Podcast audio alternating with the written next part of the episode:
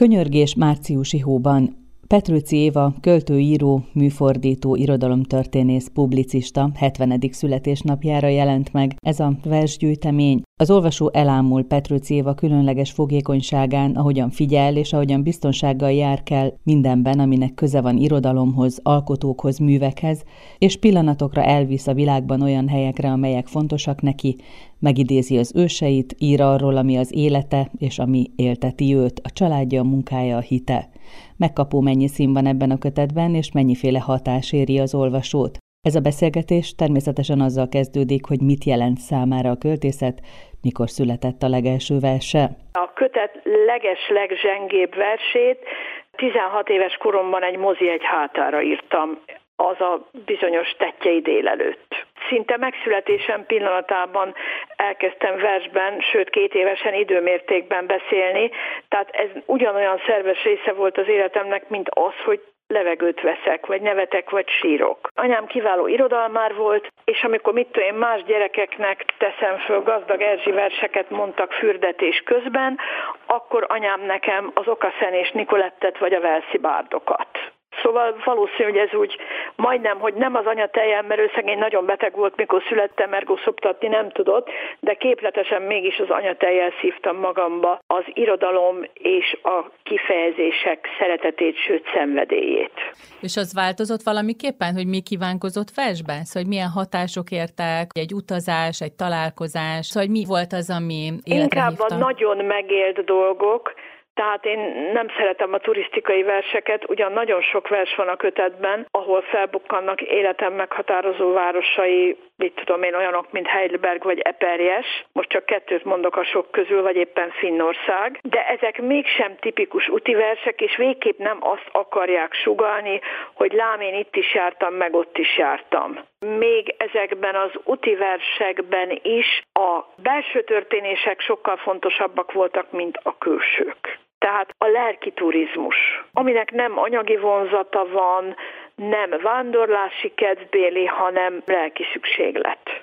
Mert Sáros patakot abszolút szenvedélyesen szeretem, ott először nem is annyira zsengén, 28 évesen jártam egy forró nyári napon először a Tokai írótáborban, amelynek akkoriban még javában tagja voltam, és az a város valósággal elbűvölt és ma is magához kötöz, és gyönyörű ráadás, hogy nem csak versekben, hanem kutatásban is, mert Sárospatak volt a magyar puritanizmus egyik fővárosa. Az jutott eszembe, hogy amikor a szüleidről, vagy a családodról, a fölmenőidről írsz, akkor mi az, ami versben sokkal, hogy mondjam, eszenciálisabban benne lehet, mint mondjuk, hogyha regényt írnál róla, vagy egy novellát? Nagyon jó, hogy versben is megvan, meg prózában is. Azóta kaptam ekkora vérszemet, amióta ugye 2019-ben megjelent az Ida és Gyula dédszüleim története, amelyből Pataki Éva jó voltából már készült egy monodráma, sőt készült egy nagyon szép hangjáték, amelyben Molnár Piroska jelenít meg engem,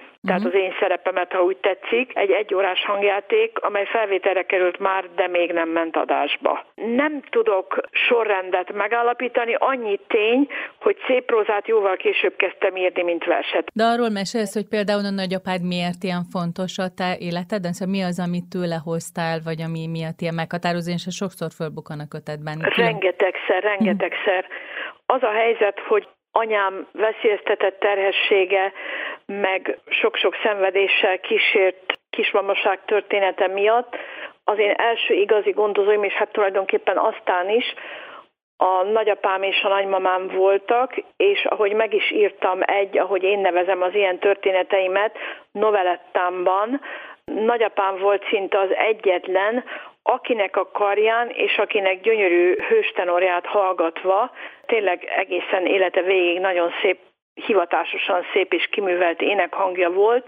Ha elénekelte nekem azt, hogy én a pásztorok királya, akkor a legvadabb üvöltést is abba hagytam. Máskor azonban papaverinum hidroklorikummal és egyéb szerekkel kellett a részben anyatenyhiányból és egyebekből származó folytonos hasgörcseimet csitítgatni és ilyenek, tehát ha bárhol bármi történt, vagy bárki bármilyen testi-lelki fájdalmat okozott nekem 17 éves koromig, mindig ott volt mellettem a nagyapa, aki segített, hogy ezekből gyorsan felgyógyuljak. Nem véletlen, hogy most éppen nagyapa a főszereplője, meg azért kislány magam is, a Nagyapa Meséi című szintén hamarosan megjelenő gyerekkönyvemnek, tehát nem az, hogy a verses kötet árnyékában, hanem vele párhuzamosan jelenik meg egy ilyen kötetem is, amelyhez Faltis Alexandra, aki Pécsi földim, és hát ugye nemzetközi hírű képzőmvész álomszép vízvesményeket csinált. Mindenféle műfajban járatos vagy, fordításban, írásban. Gondolom, hogy semmilyen módon nem hagytad, hogy hiányérzeted legyen. Nagyon sokoldalú emberek voltak ugye körülöttem. Az említett nagyapám a háború előtt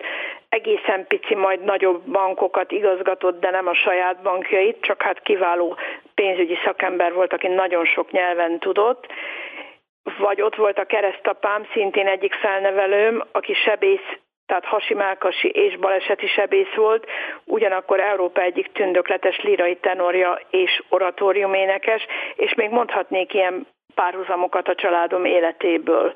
De volt olyan ősöm is, aki kárpitos mester volt, és közben a hegedű abszolút virtuóz a Szegeden, és Dankó Pista barátja. De benned ez ilyen igény is volt, hogy mindent kipróbálj? Nem kellett igény. Erre mondja ugye a német, hogy ich bin dazu geboren, egyszerűen beleszülettem, erre születtem.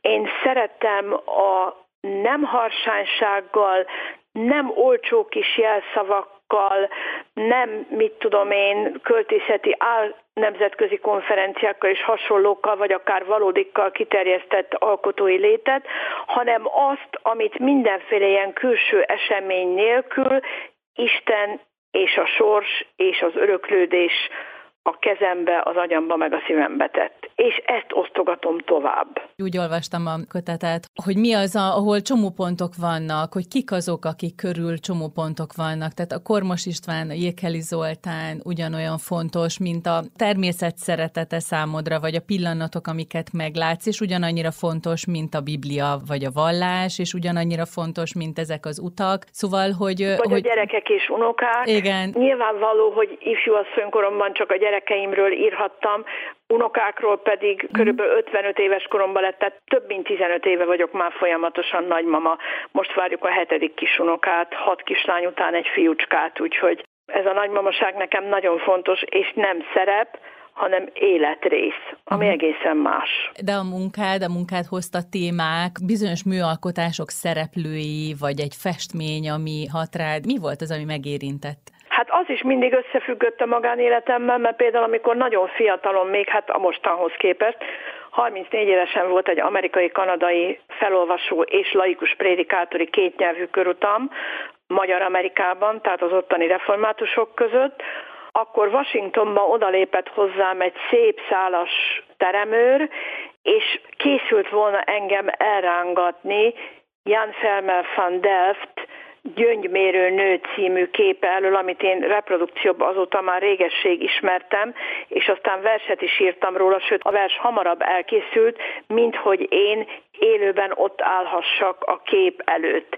És szegény figura lehet, hogy azt hitte, hogy egy ártatlan, hosszúhajú, potenciális tolvaj vagyok, holott egyszerűen csak elbűvölt, és akkor én elmondtam ennek az úriembernek, hogy bocsánat, én erről otthon sok-sok évvel ezelőtt már verset írtam, és nem tudok egy darabig ennek a képnek a közeléből elmozdulni. Na és akkor már békén hagyott. Ez egy festmény, de van, amikor ismert művek főhőseit írod versbe. Amikor úgy hozta a sorsa nem is túl távoli múltban, hogy nagyon sok igazságtalanságban volt részünk, mármint férjemnek, meg nekem, akkor először egy éjszaka, egy álmatlan éjszakán megírtam egy kegyetlen rossz verset. De utána felvettem egy köntöst, kijöttem ide a nappaliba, ahol most is ülök, és addig-addig töprengtem, amíg sikerült megírnom életem egyik legfontosabb versét, amelynek az a címe, hogy Giles Corey könyörög a köveknek. És ez a Giles Corey nem más volt,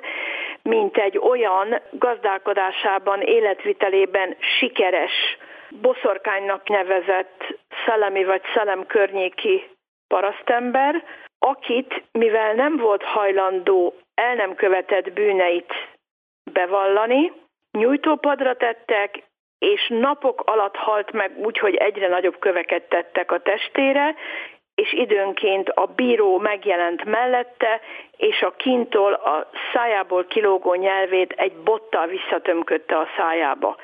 És erről írtam meg ezt a Joyce Corey verset, amely úgy fejeződik be, hogy Corey csak a köveknek beszél, az emberi nemhez már nincs szava. Ti kövek, emlékezzetek, hogy házamat belőletek én milyen hálás szívvel raktam. Szóltam hozzátok akkor is, nem csak most, midőn a fájdalom feszít. Ti jó kövek, segítsetek, hogy három napja gyötört testem és sok-sok napja kínzott lelkem ne gyalázhassa tovább a világ. Jó kövek, kérve kérlek abban, hogy uramhoz elérjek végre, most segítsen irgalmatok. Halljátok, hozzátok beszélek. Ezeknek hallgatok.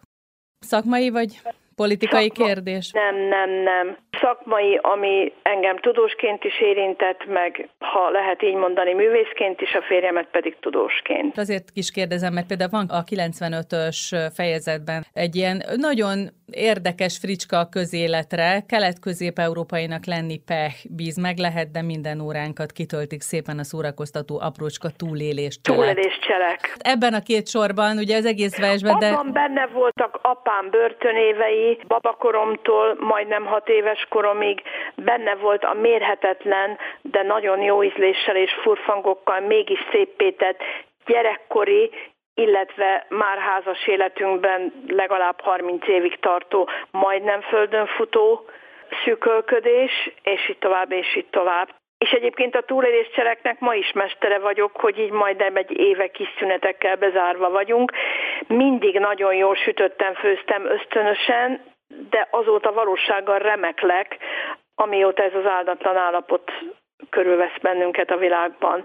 Tehát, hogy mondjam, az ízeket még jobban meg tudom szólítani, meg azok is engem, mert én körülbelül úgy főzök, ahogyan verset írok. Vagyis? Vagyis, hogy ösztönösen. Vannak ugyan szakácskönyveim, és a három doktorátusomból a legelsőt költészetelmélet történetből, méghozzá angol és egyéb európai költészetelmélet történetből írtam, de mégsem ezek nyomán írok verset, és a szakácskönyvek nyugodtan ott alhatnak a helyükön, mert szinte nincs nap, hogy valami új különlegességet kéne találjak. Miért ennyire fontos neked a tömörség? Mert rengeteg a lotyogás, nem csak a költészetben, hanem általában az írott kultúrában, sőt, sok a vizuális lotyogás, meg a zenében lotyogás, és én szeretem a kristályosan tiszta dolgokat. Jékeliről és Kormos Istvánról beszélsz egy kicsit? Nyilván az olvasó elkezd utána nézni az ő életüknek. Hogy lehet az, hogy számodra ők ilyen fontosak voltak? Kormos Pistával úgy ismerkedtem meg, hogy egy kedves atyai barátom, aki kitalálta, hogy bölcsész legyek és ne orvos, Benyhe János műfordító és kitűnő spanyolos, portugálos irodalmár, mutatott be neki azokkal a szavakkal 19 éves koromban az Európa könyvkiadóban, hogy odavitt és azt mondja, napistám, most megmutatok neked egy kislányt, aki már azok közé tartozik, aki akár a vackoron nőhetett fel. És akkor Kormossal összebarátkoztunk, és amikor körülbelül 77-re összejött egy vékonyka kötetnyi első verses kötetem, akkor azt elküldtem Kormosnak a Móra kiadóba, aki visszaírta, hogy az egész paksamétát átküldte a szépirodalminak, mert ez olyan gyűjtemény, hogy abba a híres nevezetes, ugye első kötetes Fekete sorozatban, ami nem gyászt jelentett, hanem egy picit ilyen elit sorozat volt valaha. Uh-huh. Tehát ő terelgetett át engem, és életem egyik legszebb és ugyanakkor legfájdalmasabb része az volt, hogy Kormosnak én több munkakörét is megörököltem egy rövid időre a Móra kiadóban, ahol aztán a 33. születésnapomon táviratilag ki is csaptak a kiadóból egyházi találkozókon való irodalmi szolgálataim miatt többek között. Mert ugyanis én szerkesztettem az ő halála után egy darabig a világirodalom gyöngyszemeit, és az első kötetes költőköteteit is, meg még mellé egy csomó idegen nyelvű gyerekirodalmat. Tehát tulajdonképpen három munkakört vittem, egy nagyon jelképes kis fizetésért, de szerettem a Mórát nagyon. És Jékeli? Jékeli pedig vele 78 tavaszán ismerkedtem meg, és haláláig nagyon-nagyon szoros barátságban voltunk, sőt, halála után egy évvel Jancsó Adrián és általában a család felkérésére az első, akkor még csak fából faragott síremlékét én avattam fel Tücsök és Madárdal című eszémmel és egy versemmel. Hogy mit szerettem Jékeliben? Hát többek között a humorát, kedvenc szórakozásunk volt, ha én néha fel tudtam hozzájuk jönni, illetve hozzá igazából a szódról, hogy beültünk abba a pici személyzeti szobába, ami egyben ugye az ő alkotó panteonja volt, és ott megtárgyaltuk az éppen aktuális siker emberkéket, az akkori irodalom perc emberkéit, úgyhogy vigyorogva mondogattuk egymásnak, hogy körülbelül úgy viselkedünk, mint Bot Péter nagy tiszteletű úr valamikor, amikor összeállította az első magyar irodalmi kézikönyvet, a Magyar Aténászt. Tehát nekünk is volt egy ilyen saját házi Magyar Aténászunk. Mint hogyha ilyen állandó kalandvágy lenne benned. Persze, csak az én kalandvágyam az hál' Istennek egy büdös piculába nem kerül, nem kell hozzá se oltási igazolvány, se útlevél, semmi, csak kellő jó értelemben vett szellemi belső pesgés, tartás, vagy az az igény, hogy most, amikor az embereknek akkora szüksége van arra, hogy adjanak és adjanak nekik, akkor több regiszterben próbáljak működni, persze nem úgy, mint egy angsterorgonat, csak mondjuk, mint egy szerény kis harmónium, tehát egyik napon mondjuk a Parlandó című zenei szaklapnak írok valamit, vagy versben, vagy prózában, másik nap viszont az Arnold Finikantin című ugyancsak online ízemlékezeti irodalmi folyóiratnak, és ezt így váltogatom. Egyszer egy rádióadónak csinálok egy adást, máskor a férjem főpapi segédletével kisebb-nagyobb videókat, vagy időnként egy órás, másfél órás Zoom konferenciákat is adok könyvtáraknak, József Attila emlékháznak, etc. Tehát mindent megpróbálok, ha már nem orvos lettem, úgy, mint őseim rengetege, mégis valamennyit, amennyit lehet szavakkal gyógyítani, enyhíteni, deríteni, megerősíteni és vigasztalni, amennyi egy ember, egy asszonyember erejéből telik. Azon gondolkodtam, hogy ha egy ilyen életműben újra és újra előkerülnek a motivumok, hogy azok változnak-e, tehát hogy a tartalmuk árnyalódik-e? Változnak, persze. A sirály többször visszakerül. Az Eper volt még ilyen? Ha már az Epert említett, hát volt is ilyen kötetem, ami egy morzsáig elfogyott a vallomás Eperrel, akkor lett nagyon szoros és baráti mindmáig tartó munkakapcsolatom, vagy tízegy néhány könyvemet kiadó Feketesas kiadóval, az volt az első feketesas könyvem a vallomás Eperrel. Például Eperjesért is többek között azért rajongok, mert a város címében ott van az Eper, és mert a latin neve is az volt, hogy Fragopolis, amit én egy versenbe így fordítottam le, hogy Fragopolis Epervárost. Hatszor vettem lakozást ott, így kezdődik a vers. Az Eper mindig valami tökéletesség, a vágyó. Meg a szerelem. Aha. Az Eper az egy nagyon szerelemjelképes gyümölcs. Meg hát más miatt is szeretem, mert ugye az Eperben, az Eper szemeken vannak azok az apróka pöttyök. Tehát én azt szoktam mondani, hogy a gyümölcsök világának katica bogarai az eprek. és hát mivel a katicákat ugye felettébb szeretem, hát a kettő egy kicsit össze is függ. No de akkor esen szó a sirályról is. Az úgy árnyalódott, hogy kezdetben valának ugye a balatoni sirályok, akiket vagy amelyeket nagyon szerettem, és még ifjú költőkoromban éppen ékeli halálának hetében Balaton főkajáron kellett előadást tartanom, egész jó még a memóriám az ottani könyvtárban, és a Siófoki mólon sétáltam, és ott láttam egy teljesen szabályos röptű, de féllábú sirályt. És van is erről egy versem, ami úgy fejezik be, hogy a féllábú sirály erejét ad meg nekem, uram. És mi történt? Eltelt egy pár évtized, és 44 éves koromban volt nyáron egy északvelszi kutatótam Bangorban, és eljutottam ottani rádiós kollégák segítségével, mert ők egy ilyen külön kocsit biztosítottak minden nap, mert nagyon rossz volt a helyi közlekedés. Eljutottam így ugye a híres nevetetes Carnarvon Castle-ba, ahol Károly herceget ugye Velszi herceggé választották, tehát ez egy ilyen ritus. Lényeg az, hogy utána egy darab vacak szendvicssel leültem a belső Carnarvoni falak közt a fűbe, hogy akkor én ezt most megebédelem. De nem tudtam megtenni, mert a közeli tengerhez képest és a magyar sirályokhoz képest egy ilyen hatalmas vadállat sirály oda röpült hozzám, és belevájta a csőrét a nyomorult egyszem szendvicsembe. És a velszi sirályok is bekerültek így a maguk gorombaságával és méretességével. A túlélést jelképező szelíd siófoki sirályhoz képest. Ja, és a le- egyik legelső sirályt azt a Bristoli öbölben láttam 23 évesen, és az úgy fejeződik be az a vers, hogy sirályok sebzett csőrében lebeg a palaszürke ég. Tehát ez volt az első sirályosom. Nagyon érdekes nekem a nőiséggel kapcsolatos mindenféle versed. Nincs olyan sok belőle, de vesztességek vagy változások azért ott vannak, és én a, a Féltékeny Sorok című versedet például nagyon szeretem. Én is, meg azt a képet is, úgyhogy azért nem adnám egy vakegérért, ha legalább most mondjuk egy napra ugyanolyan lennék. Hozzáteszem, Persze, hogy változtam, de azért egy lényeg mégis megmaradt, hogy most már ezüstbe forduló szőke hajjal is elég gyerekesek maradtak az arcvonásaim. Féltékeny sorok azoknak, akik egy régi fényképemet dicsérgetik. Senki női teremtmény irigye nem vagyok én, egyedül csak ő az, akit augusztusi halványbarna bőréből kirázni volna a kedvem, méghozzá rettenetes, s szállanként gyomlálgatnám kifelé napcírmos, rövidre nyesett tollazatát, Megküzdenem egyedül vele nem sikerülhet, 17 esztendőske bamba magammal, mert hogy elhalászni előlem minden sóvárogva kívánt bókot, mit se tudó mosolyjal tartja jogának. Milyen a te hited? Mert a verseid alapján az ember azt érzi, hogy leginkább kérdezel, hogy szemlélődő vagy, és nem perlekedsz, nem ítélkezel. Nem, nem, hát itt válaszolhatnám ugye a autentikus protestáns református egyház éneket, hogy perelj uram perlőimmel, harcolj én ellenségimmel.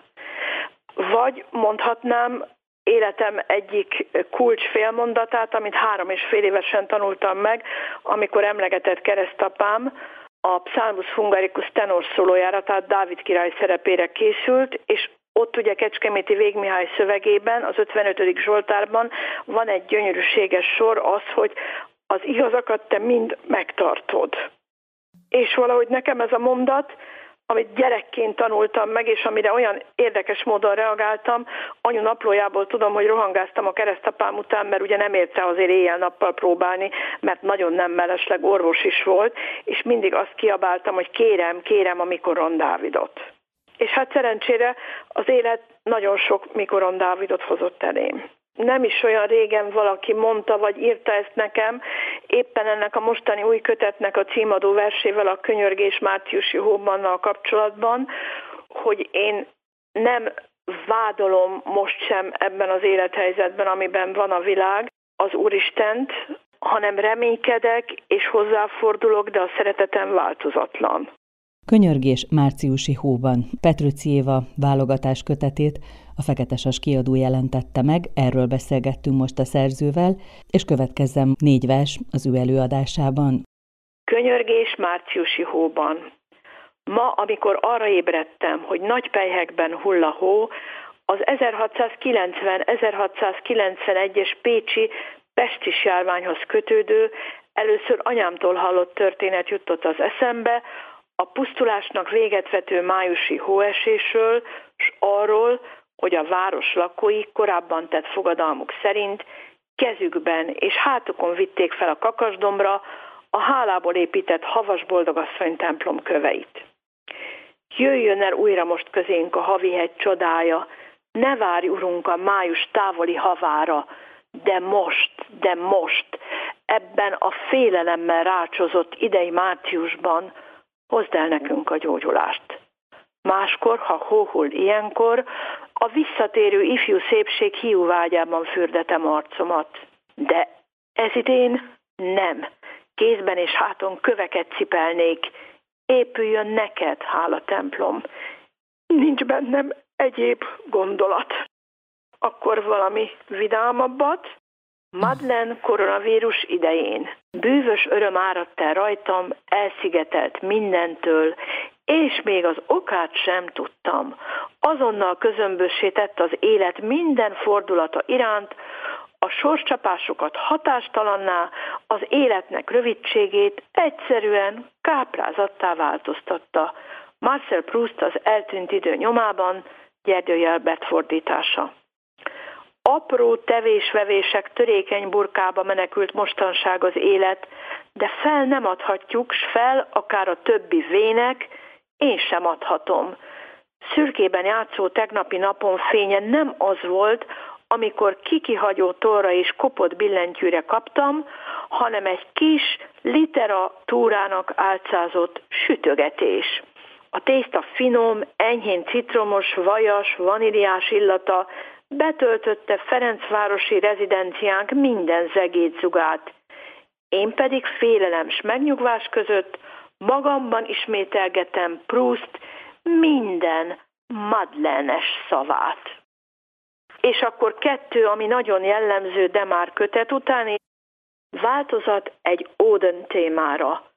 A költőkön záró egyenruha tehetség, s villantja rangjelét, legyenek bár ég csodavihara, évfjú halottak, öreg remeték. Winston Hugh Oden a regényíró, Szabó Lőrinc fordítása. Isten nem adott rám feszes költő egyenruhát, és a didergő Anderseni lányka egyetlen percig melengető, gyufaszál csokrának lobbanása inkább a műfajom, mint sem egy hidegen villanó rangjelzés petárda. Csak annyit mondjatok majd, ha már voltam, ha a remetenőkorból rég kiaraszoltam. Nem Éva volt csak ő, de Éva lánya, almára szavak ízére mindig éhes, s bökött, kánonnak, rangsoroknak, megvetésnek. És akkor egy harmonikus befejezés, Mikesünknek anyja, gyermekeimnek, unokáimnak. Mikesünknek anyja, árva Torma Éva, kinek csicsó keresztúron ringott a bölcseje, s kinek maradéka vagyok én magam is. Most leckét adhatna, mit tegyen az ember és az ember lánya, ha minden magzatja hiányzik házából, hiányzik karjából, mert egy esztendeje a szörnyű korságból ki nem lábalhatunk, gyermekillat nélkül telik minden napunk. Erős asszony voltál, Árva Torma Éva, erődre szorulok, te vagy most a példa, hogy a hitpáncéja nem hagy földre rogyni, és könnyű prédaként a földre omolni. 2021. március 4-én.